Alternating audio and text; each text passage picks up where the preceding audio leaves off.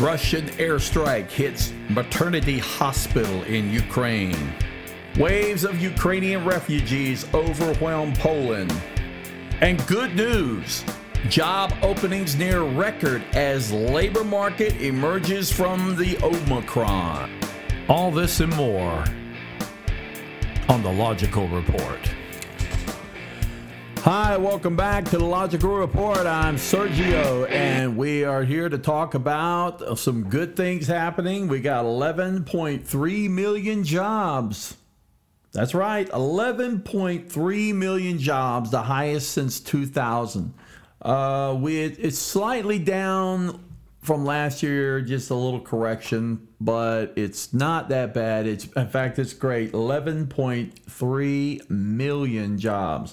That comes to about two hundred twenty-six thousand jobs per state, or twenty-two hundred, uh, twenty, two thousand two hundred sixty jobs per city. That's a lot of jobs, folks. The question is, are they paying enough? Now, when the demand for jobs is high, have we always followed the supply and demand rule? And if that's true, shouldn't the pay rate for the jobs increase just like everything else? I mean, that's the way it is, right? If we, I mean, why is it the only time we do supply and demand is when we got to pay for something? How about when we get paid? Good question. Uh, anyway,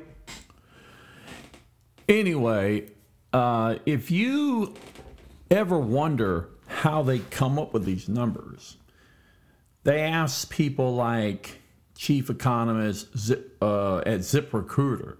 ZipRecruiter. I'm not advertising for them. That's just uh, Julia Pollack, a chief economist at ZipRecruiter, is the one supplying this information. So they know, because they, they know who's online and they know how many jobs are being posted. Uh, so ZipRecruiter, if you're ever curious. Um, the we got other indications that the U S economy is recovering. Uh, uh, despite temporary disruptions due to Omicron, employers have added more than a million jobs in the first two months this year. And consumer spending has risen really fast in January. The employment rate is edging closer to its pre-pandemic levels. So things are looking up, guys. Things are looking up. And while job openings remain uh, near a record, uh, layoffs coupled with hiring remaining the same. You know, people are still getting laid off. A slight moderation in the market labor is reflecting pause in activity during the, the surge. Uh, layoffs reached one point four million in January, are up from one point three million the month before. That's according to the Labor Department. Now, with the pandemic easing off, some firms are recalling workers to the office. In other news, we have some bad news here. A Russian airstrike has hit a maternity hospital and besieged southern Ukrainian city of Mariupol, Ukraine.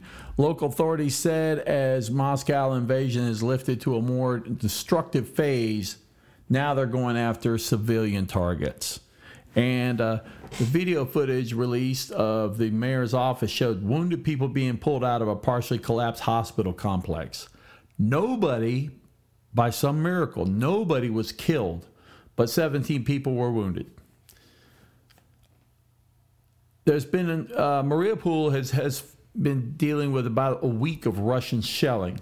It has cut off water and power at the city of four hundred thousand, where remaining residents have been uh, hiding in basements, uh, and more than twelve hundred civilians have died in the assault.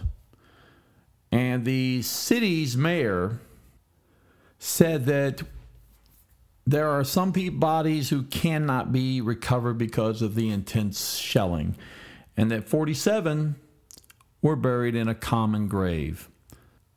And the Kremlin spokesman, Dmitry Peskov, accused the U S of, on Wednesday, of declaring economic war on Russia, after President Biden banned imported oil and other energy sources from the country. So it's on.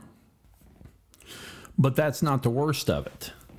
Uh, right now, they're having a problem with the nuclear site uh, Chernobyl. You remember Chernobyl, which had a meltdown. Chernobyl nuclear site uh, is power has been cut off, which could be leading to a potential meltdown of spent nuclear fuel. And as the war continues, Zelensky continues to plead for support from America and from Europe, quoting him saying, "How much longer will the world be an accomplice to ignoring terror?